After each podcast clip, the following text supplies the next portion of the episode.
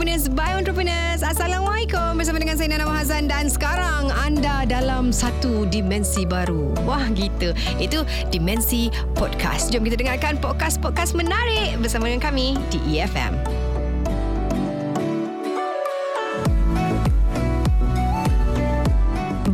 Usahawan adalah topik kita sepanjang minggu ini. Sebenarnya uh, kita tengok ramai yang kurang menyedari dan memahami mengenai bayu usahawan dan kaitannya dengan bioteknologi uh, dalam memperkasakan dan mempelbagaikan produk dan juga perniagaan. Uh, secara ringkasnya usahawan bayu ataupun bayu usahawan ini adalah terdiri dari usahawan yang menjalankan perniagaan dan mengeluarkan produk berasaskan bayu, agro dan juga keusahawanan termasuklah untuk produk makanan, minuman, kosmetik kosmetik, kesihatan dan penjagaan diri.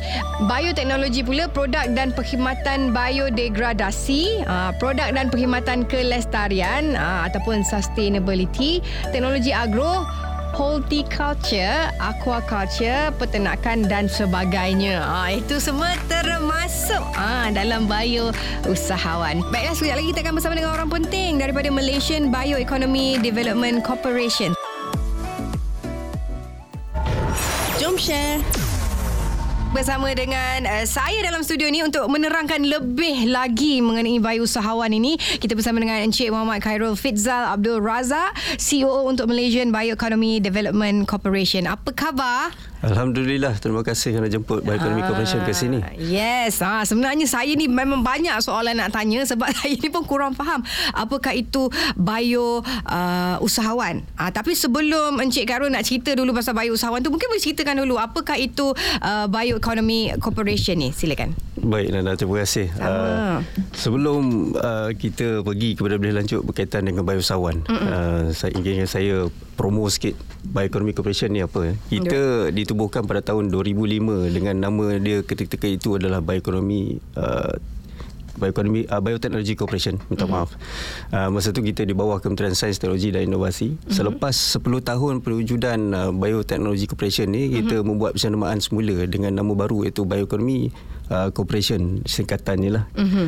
nama panjang dia Bioeconomy Development Corporation mm-hmm. uh, sekarang ni uh, kita berada di bawah Kementerian Pertanian dan Industri Asas Tani bermula 2 November 2018 baru-baru ini. Mm-hmm. Alright dan uh, mungkin juga uh, Encik Omar Khairul boleh terangkan apa itu usahawan bio, bio usahawan dan kaitannya dengan bioteknologi banyak no bio-bio ni. Saya tahu biodata je. tak ada kena mengena eh? tak ada, tak ada, tak ada. Uh, itulah salah satu uh, cabaran uh, pihak Bioeconomy Corporation untuk menerangkan mm-hmm. kepada orang awam terutamanya kan. Mm-hmm. Apakah itu uh, bio uh, teknologi. Uh-huh. Uh, secara ringkasnya teknologi ni boleh kita katakan uh, ia aplikasi teknologi ke atas kehidupan, biologi. Uh-huh. Biologi right. tu ada kehidupan. Bila uh-huh. kita cakap pasal kehidupan ni dia merangkumi macam-macam lah dari kecil-kecilnya kuman, mikrob uh-huh. kepada besar alam yang hidup lah uh-huh. di, di di di dunia kita ni. Jadi uh, ia dibuat khas untuk meningkatkan uh, kualiti hidup uh, ataupun kesejahteraan hidup rakyat mm-hmm. uh, bukan hanya untuk uh, merosakkan kesejahteraan rakyat lah ya. mm-hmm. dan uh, apa apakah itu bayu usahawan usahawan bayu mm-hmm. so sesiapa pengusaha seseorang itu yang melibatkan diri dalam perniagaan bioteknologi mm-hmm. kita gelar dia usahawan bayu mm. ya uh, boleh saya tambah sikit lagi Silakan. dengan bioteknologi di negara Malaysia lah ya mm-hmm. secara umumnya kita mensasarkan kepada tiga sektor utama Uh, saya tadi mengatakan bahawa metodologi ini begitu besar Mm-mm. tapi kita beri tumpuan kepada tiga sektor which is pertanian, mm-hmm. pendastrian dan juga kesihatan. Uh, jadi apa yang peranan kami adalah kita memastikan uh, pembangunan industri teknologi ini supaya ia lebih menjadi kepada ekonomi yang mampan kepada negara dan right. itu kita menggalakkan bahawa ramailah orang yang terlibat secara langsung sama ada berniaga ataupun terlibat secara buat research uh, dalam bidang bioteknologi ini. Alright dan sebenarnya kan untuk orang ramai lah bukan kepada usahawan tu sendiri. Usahawan yang menceburkan diri dalam bidang tu mungkin dia tahu apa yang dia buat. Uh, apakah itu bio usahawan itu sendiri kan. Tapi kalau orang ramai sendiri perlu ke tak perlu dia orang tahu mengenai uh, apakah itu bioteknologi biousahawan as long as they uh, contribute as in membeli barang tersebut? Adakah itu su- sudah memadai untuk uh, bioeconomy corporation sendiri? Oh tidak sebenarnya. Sebenarnya kita perlu uh, memberi penjelasan kepada ke, apa sebenarnya itu bioteknologi. Sama juga macam sains kan. Mm-hmm. kalau kita belajar dulu kalau kita tak faham apa itu sains mm-hmm. jadi kita akan um, menghadapi kesulitan apabila kita mula mendalami saiz tu sendiri. Mm-hmm. So bioteknologi ni dia sebenarnya adalah merupakan uh, satu proses di mana kita lihat sehari kita seharian ni macam-macam semua daripada kita minum makan roti, mm-hmm.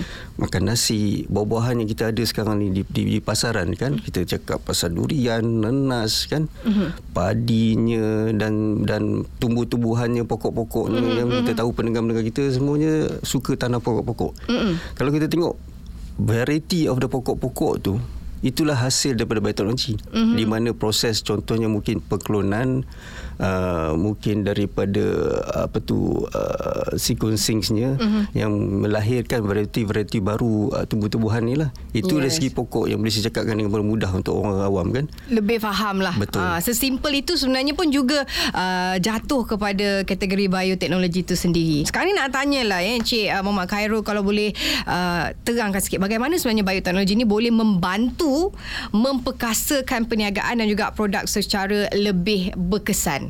Ah, peranan oh, dia yang, yang berkesan tau. Ha. Betul, betul. Soalan yang begitu mencabar tu. Mm-hmm. Sebelum saya masuk pada apa uh, peranan bioteknologi boleh dilakukan kepada perniagaan uh, kita ni, perusahaan mm-hmm. tempatan uh, especially, kita lihat apakah cabaran uh, pengusaha-pengusaha tempatan tu kan. Mm. Basically, sesiapa yang mengusahakan sesuatu perniagaan tu, uh, dia punya uh, halangan utama adalah market access. Mm-hmm. Ya, kita tengok macam mana benda ni kita perlu sentiasa bersaing uh, kena up to date kepada permintaan uh, dan kehendak pelanggan kita. Mm-hmm.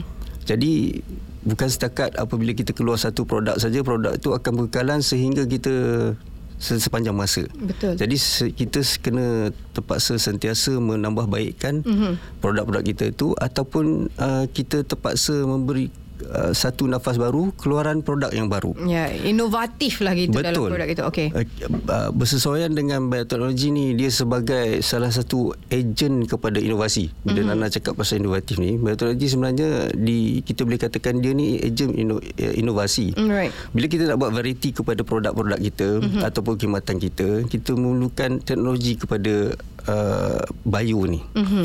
Jadi uh, dia secara tidak langsung menambahkan baikkan kepada uh, produk yang kita sedia ada dan dapat bersaing di pasaran dan kadang-kadangnya apabila kita uh, mendalami produk kita itu sendiri kita mungkin dapat mengeluarkan penemuan yang baru. Mm-hmm. Produk-produk baru yang lebih kompetitif dan dengan harga yang berpatutan. Right. Okay. Uh, kalau saya nak bagi contoh lah kan, uh-huh. uh, kita boleh tengok bagaimana uh, ubat-ubatan kita sekarang ni. Uh-huh. Kan? Kalau kita tengok ubat yang berasaskan kimia ni begitu uh, tinggi sekali harganya.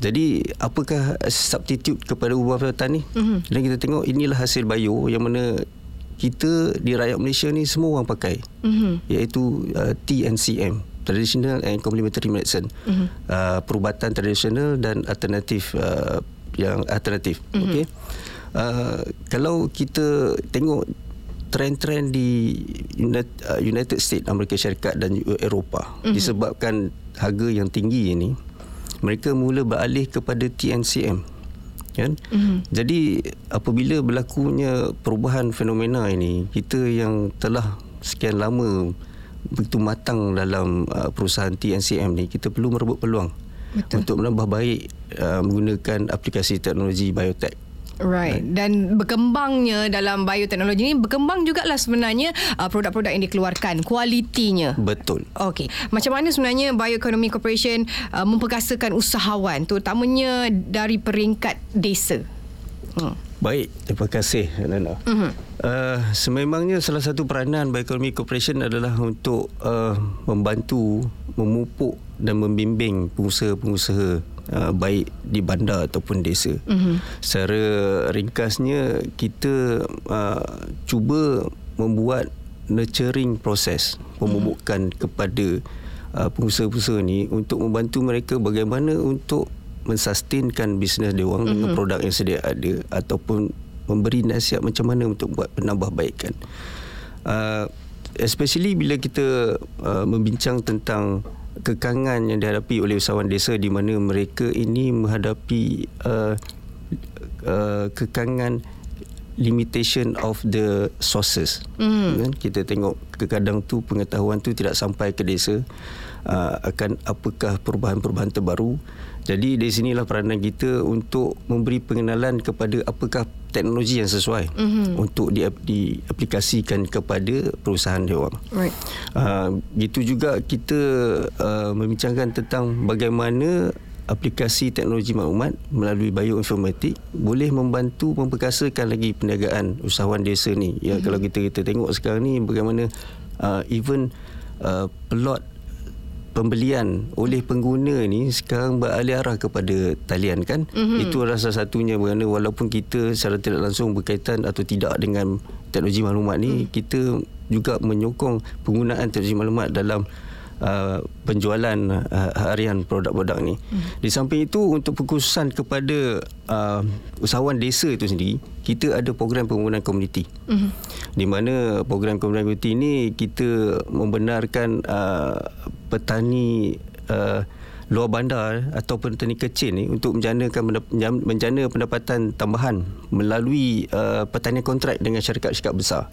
So kita wow. sebagai orang intermediaries kita cuba satukan perusahaan kecil mm-hmm. dengan syarikat-syarikat besar di mana syarikat besar ni akan ambil semula hasil itu mm-hmm. untuk dikomersialkan. Wow. Kadang-kadang uh, itulah kekangan yang kita paling besar yang dihadapi oleh perusahaan uh, desa di mana untuk marketkan produk dia tu susah. Untuk expand lah sebenarnya. Betul. Uh, antara masalahnya of course the teknologi part. Macam mana kalau lah kata apa juga bidang perniagaan yang diorang pilih dari segi research dari segi teknologi dari mungkin dari segi machinery sendiri untuk menghasilkan sesuatu produk itu uh, dibantu oleh untuk Bioeconomy Corporation ambil yang desa ni kenalkan dengan yang dah besar betul. ambil produk diorang pasarkan. Betul. Ah, Itulah sikit sebanyak apa yang kita sebanyaknya. buat. Ya. Ah, aku macam ah. ulang balik je sebenarnya apa Encik ah. Muhammad Garu cakap kan. Dengan lebih faham. Aku, bau saya bau, faham. Bau nampak Nana ah, tu faham kan. Bau faham. Bau faham. Macam, oh ah. okey. Ah, bila kita repeat pun kita faham macam Betul. tu. Jadi kalau anda yang dengar tu faham. Ah, sebab bila Encik Muhammad Garu dia terangkan tu. Ah, kita macam, oh okey. Memang Betul. sangat tepat. Jadi kalau saya faham tu maksudnya ramai yang dengar ni juga faham. Alhamdulillah. Uh, sebenarnya macam mana sebenarnya kita nak bagi kesedaran sendiri kepada usahawan itu? Pentingnya ya Allah hai bioteknologi ni uh, macam mana uh, ianya akan membaikkan kita punya produk dan antara um, langkah-langkah yang dilakukan oleh pihak Bioacademy sendiri untuk menyedarkan diorang? Ha, adakah pergi jumpa diorang, ada kursus dan sebagainya? Baik, uh, sebelum saya pergi kepada apakah langkah-langkah yang mm-hmm. Bioeconomy Corporation mm-hmm. ambil untuk uh, memberi kesedaran kepada orang ramai dan juga pengusaha-pengusaha ni, mm-hmm. kita kena faham Uh, dari segi faktanya bioteknologi ini mampu untuk meningkatkan kualiti produk-produk dan perkhidmatan uh, pengusaha itu sendiri. Of course. Uh-uh. Dan, dan melalui aplikasi bioteknologi juga kita akan mengurangkan kos. Contohnya hmm. bagaimana proses yang begitu panjang tu dengan menggunakan uh, dengan adanya bioteknologi dia mengurangkan proses hmm. uh, pembuatan sesuatu produk. Right. Dan kalau kita tengok contoh pertanian untuk mudahkan faham lagi, kita mm-hmm. lihat bagaimana uh, selepas ini mungkin uh, apa tu kita tidak lagi menggunakan racun serangga yang perosak mm. melalui bahan kimia. Okay. So kita menggunakan teknologi. Jadi proses-proses ni bila kita menggunakan teknologi, bila teknologi ni dia akan secara langsung membuatkan tanah itu mengeluarkan dia punya uh, defend mekanisme sendiri kepada racun perosak dan juga penyakit-penyakit mm-hmm. kan jadi perkara-perkara yang fakta yang apa yang bioteknologi ini dapat lakukan kepada musuh-musuh kita mm-hmm. uh, sebab itulah kita rasa kita perlu dekatkan diri lagi perkasakan apakah itu bioteknologi mm-hmm. dan kegunaannya kepada usahawan dan pengguna ni dan kita bermula daripada peringkat awal iaitu daripada sekolah rendah. Mm-hmm. Jadi kita ada program di mana kita pergi ke sekolah rendah kita kita kita um, explain apa itu biotechnology. Kita bawa wow. bersama syarikat-syarikat yang telah berjaya mm-hmm. untuk menceritakan apakah prospek uh, biotechnology dan bagaimana student-student kita ni sama ada sekolah rendah ataupun menengah uh-huh. dapat menceburi dan melibatkan diri dalam bioteknologi. Uh-huh bermula dari situ sehari kita kita kita buat. That is very good daripada sekolah rendah. Betul. Ha, saya dah habis sekolah ni pun uh, tenganga juga kalau budak sekolah rendah dah faham jadi bila dia membesar dia lebih faham mengenai industri ni. Betul. Which is very good. Uh-huh. Betul. Dan uh, untuk itu bila dengan pengawalan pesat uh, teknologi di mana kita tengok banyak media sosial mm-hmm.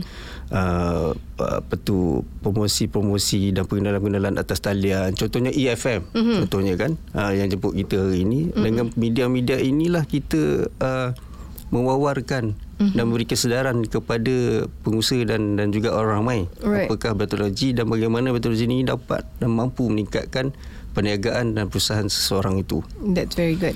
Uh, kita tahu teknologi itu memang penting. Okay, uh, bukan saja kepada industri pertanian, pembuatan, kesihatan dan sebagainya, tetapi kesedaran mengenai bioteknologi ini masih lagi kurang um, kepada orang ramai lah kan. Uh, bagaimana sebenarnya caranya untuk kita berikan penerangan yang mudah mengenai uh, perkara ni supaya mudah difahami. Bila kita cakap pasal panjang lebar, very uh, detail dan sebagainya, orang macam, hmm, okay tak ada kena-mengena. Walaupun sebenarnya kena-mengena, kena-mengena dalam kehidupan seharian, tapi bila kita tu detail, terlalu um, ayat-ayat mungkin digunakan tidak uh, mudah difahami uh, uh, apa uh, komen Cik Khairul saya, saya suka uh, menjelaskan perkara ini dengan mengambil contoh uh-huh. uh, berkaitan dengan apa yang harian kita yang terlibat secara langsung dengan uh-huh. bioteknologi.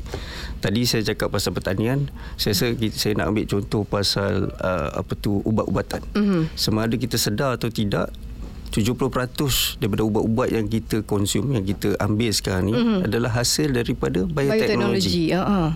Kan? Kita, kita tengok betul-betul besarnya ya. uh-huh. uh, kita tengok bioteknologi ni bukan setakat dari segi pertanian, uh-huh. pemakanan dan juga apa yang kita kata dari segi itu, kita tengok bagaimana dekat rumah kita deterjen contohnya, uh-huh. pencuci pakaian dan uh-huh. juga pinggan, itulah hasil bioteknologi juga.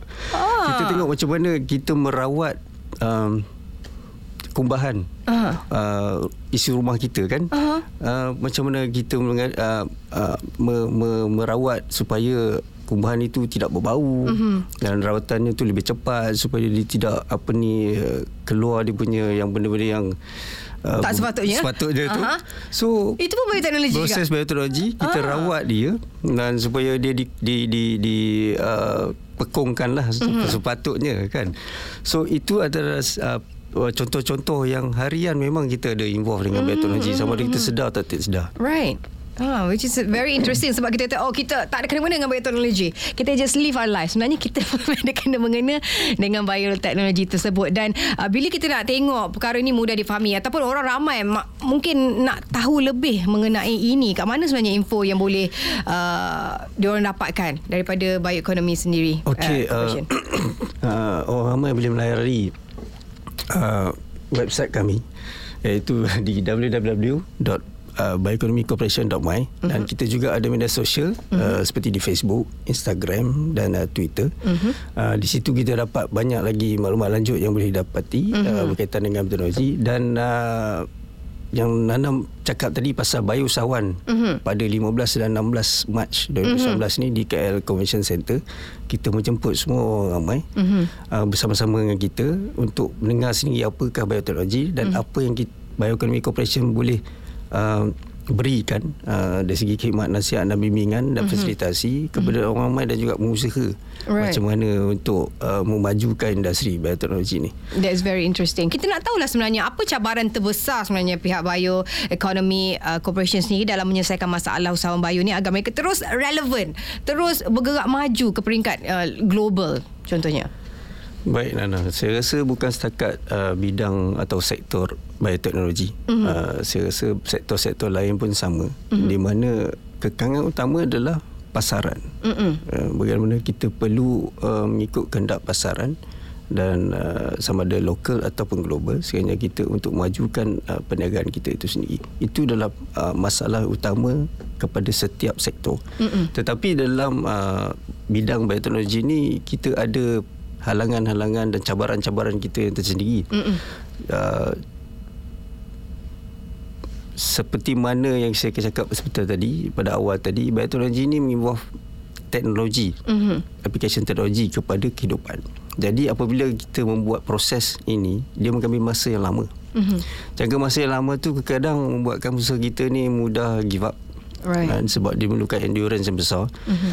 Uh, walaupun uh, kekadang tu peruntukan dan kewangan yang perlu dipakai kan juga besar. Right. Namun begitu pihak Biocommunication uh, dari segi ini telah bersama-sama dengan pihak kementerian, kerajaan dan juga agensi lain menyediakan berbagai kemudahan. Mm-hmm. Contohnya kalau sekiranya uh, pihak pengusaha, contohnya pengusaha desa yang memerlukan mengupgrade menambah baik produk mereka tetapi tiada lab untuk diguna pakai. Mm. Bawah Bioeconomy Corporation kita terdapat 41 lab wow. yang boleh diguna pakai mm-hmm. dan mana mengikut kesesuaian tertentu produk-produk yang tertentu mm-hmm. dan kita juga bersama-sama dengan uh, venture capitalist dan juga bank-bank yang lain yang boleh uh, menyesuaikan apakah ke- kekurangan keuangan yang mm-hmm. dihadapi oleh masalah uh, pengusaha ni. Right. Betul. How advanced is our biotechnology here kat Malaysia? Begitu advance sekali hmm. uh, kita tengok macam mana pertumbuhan itu begitu pesat sekali hmm. ya kalau kalau kita lihat dari segi sektor uh, apa tu kesihatan hmm. uh, for uh, for instance kita lihat supply daripada pekerja-pekerja tu agak berkurangan hmm. dari segi sektor ini Because tadi bidang dia tu begitu besar dan right. banyak kan. Mm-mm. Jadi orang kita ni dia tak tak, tak satu mungkin dah awareness tu tak sampai Kurang, uh-uh. tentang biotechnology. Nombor duanya dia orang tak tahu bila dah masuk biotechnology ni, adik-adik kita ni dia tak tahu bidang yang mana yang patut dia keluar untuk uh, mendapat merebut peluang pekerjaan itu. Right. Jadi uh, kita ada banyak mismatch kat sini mm-hmm. dan sebab tu kita bekerjasama dengan uh, Kementerian Pendidikan mm-hmm. untuk uh, membuat satu program bagaimana uh, pengusaha uh, pelajar-pelajar lepasan metodologi ini untuk dapat mengabritkan diri dia orang mm-hmm. dengan uh, latihan-latihan yang diberi untuk supaya sesuaikan diri dalam uh, perusahaan-perusahaan biotechnologi. Right. Uh, jadi ke, pe, kesedaran itu juga penting kepada peringkat universiti sendiri. Kat mana sebenarnya arah bidang pekerjaan apa yang diorang boleh ambil selepas tamatnya pengajian nanti. Betul. Alright. Dan uh, kita dah tahu cabarannya sedikit how advanced our biotechnology is dekat Malaysia dan nasihat kepada usahawan bio itu sendiri uh, untuk meneroka, untuk rajin. Uh, sebab itulah bila banyak sangat orang kata eksperimen nak kena buat you know research nak kena buat ramai yang Encik uh, uh, apa tu karya kongsikan juga. Ramai yang tidak ada uh, kesabaran nak menunggu di saat benda-benda itu semua kan. Jadi selepas ini mungkin Encik Karya boleh berikan nasihat yang sesuai untuk usahawan bayu ni sendiri. Baik terima kasih Rana saya suka melihat skop ni kepada yang lebih besar uh-huh. eh, bukan setakat tertumpu kepada permasalahan satu saja uh-huh. tetapi uh, sebelum itu kita perlu tengok apakah common rules kepada uh, sesuatu perniagaan uh-huh. ya uh, kita kena tengok apakah impak yang akan datang kepada kita sama ada dia secara apa tu gradually uh-huh. ataupun suddenly uh, kalau suddenly itu yang kita takut jadi untuk memenuhi uh, kita sentiasa berada di pasaran ni kita lihat uh, mari kita tengok apakah trend-trend persekitaran kita. Mm-mm. Sama ada permintaan pasaran dia, bagaimana plot penggunaan pengguna ni, lifestyle dia Mm-mm. kan. Itu pun ada perubahan lifestyle tu. Mm-hmm. Uh, dasar-dasar kerajaan uh, sama ada yang yang di baru dikeluarkan ataupun yang dah lama mm-hmm. dan juga kita tengok dasar-dasar luar negara.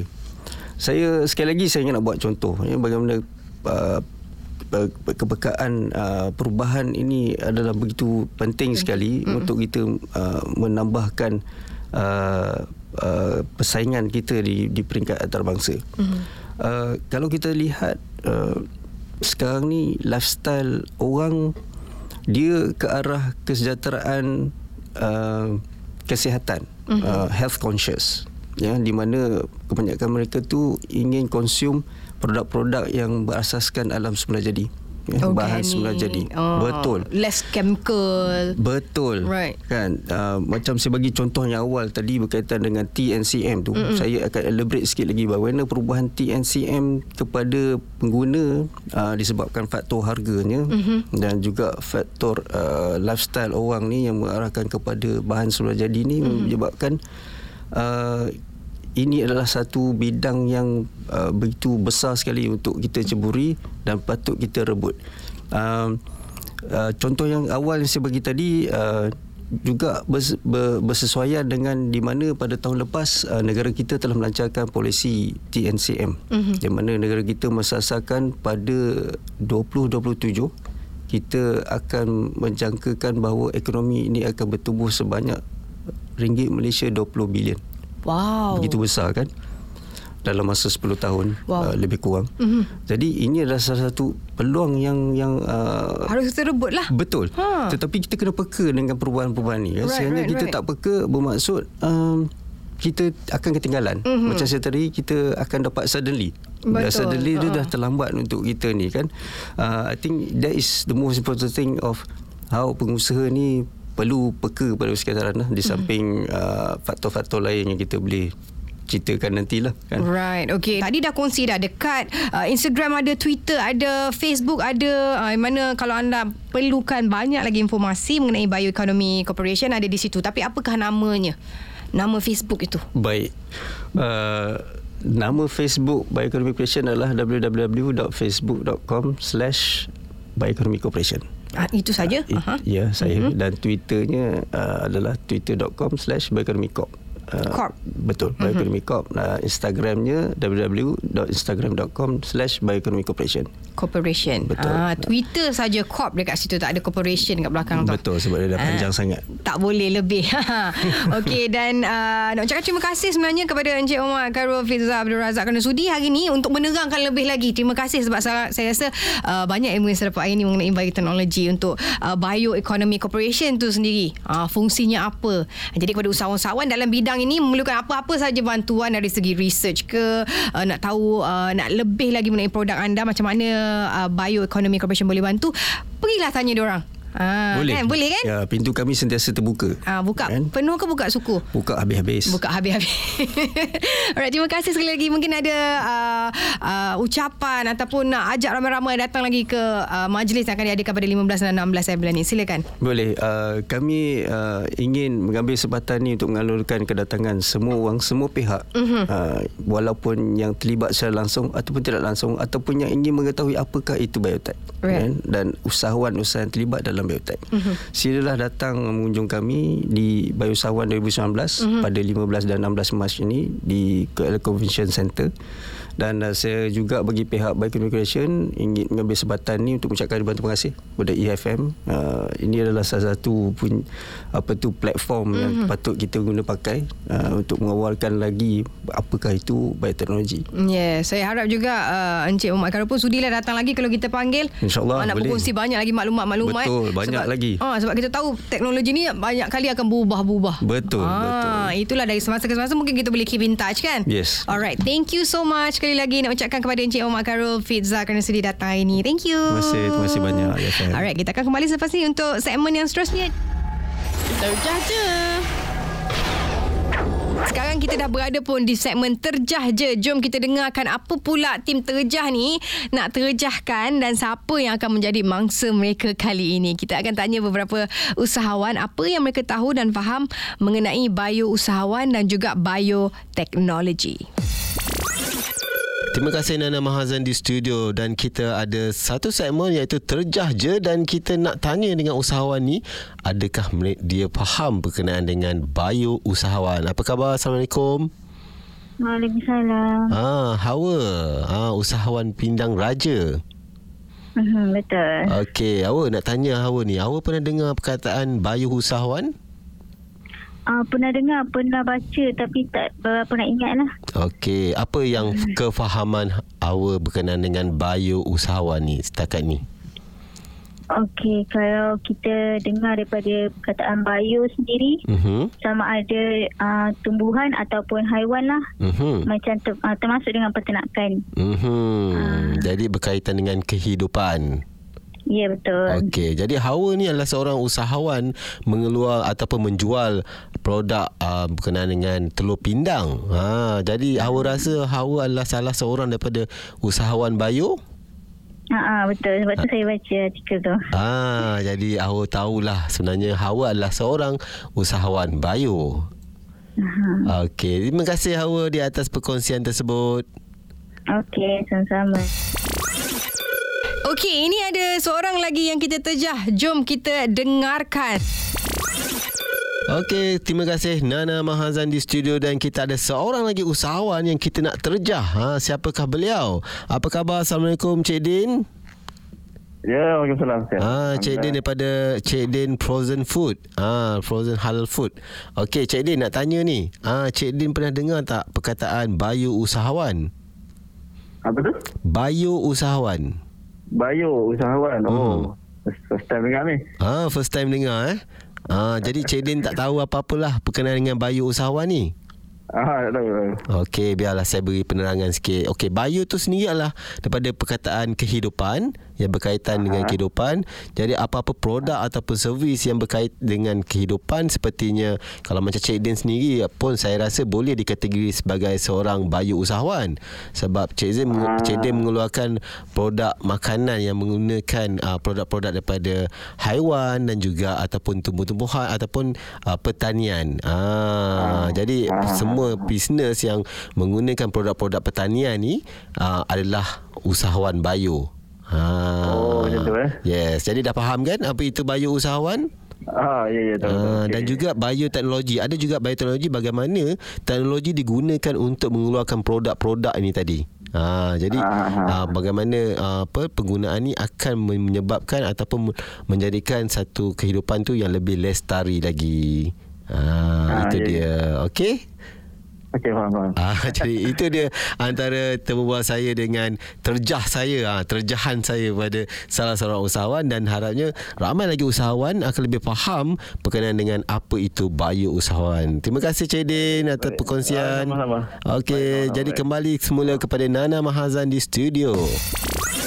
Itu dia antara pandangan dan juga kefahaman mengenai bio usahawan oleh usahawan-usahawan di luar sana. Macam mana uh, jawapan-jawapan mereka tepat tak dengan apa yang kita terangkan tadi?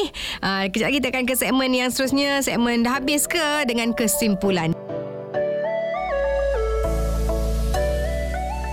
Kalau orang nak kata bio usahawan tu kan senanglah pepatah kata tak kenal maka tak cinta, tak faham maka tak tahu gitu kan. Jadi kalau kita nak lebihkan kefahaman mengenai bio usahawan ataupun bioteknologi, apa kata kita semua ramai-ramai boleh menyertai dan juga hadir ke acara Bio Usahawan 2019 yang akan diadakan pada 15 dan juga 16 Mac 2019 ini di Pusat Convention Kuala Lumpur yang dianjurkan oleh Bioeconomy Corporation. Ha, jadi dekat situ uh, penerangan yang lebih uh, supaya kita faham bidang ini. Mana tahu ini adalah sata, uh, salah satu bidang yang boleh kita ceburi untuk menjana pendapatan. Why not kan? Itu dia antara yang menarik yang dapat kami sajikan untuk podcast kali ini. Pastikan anda terus scroll untuk dengarkan podcast-podcast yang lain. Tentunya menarik hanya di EFM for Entrepreneurs by Entrepreneurs.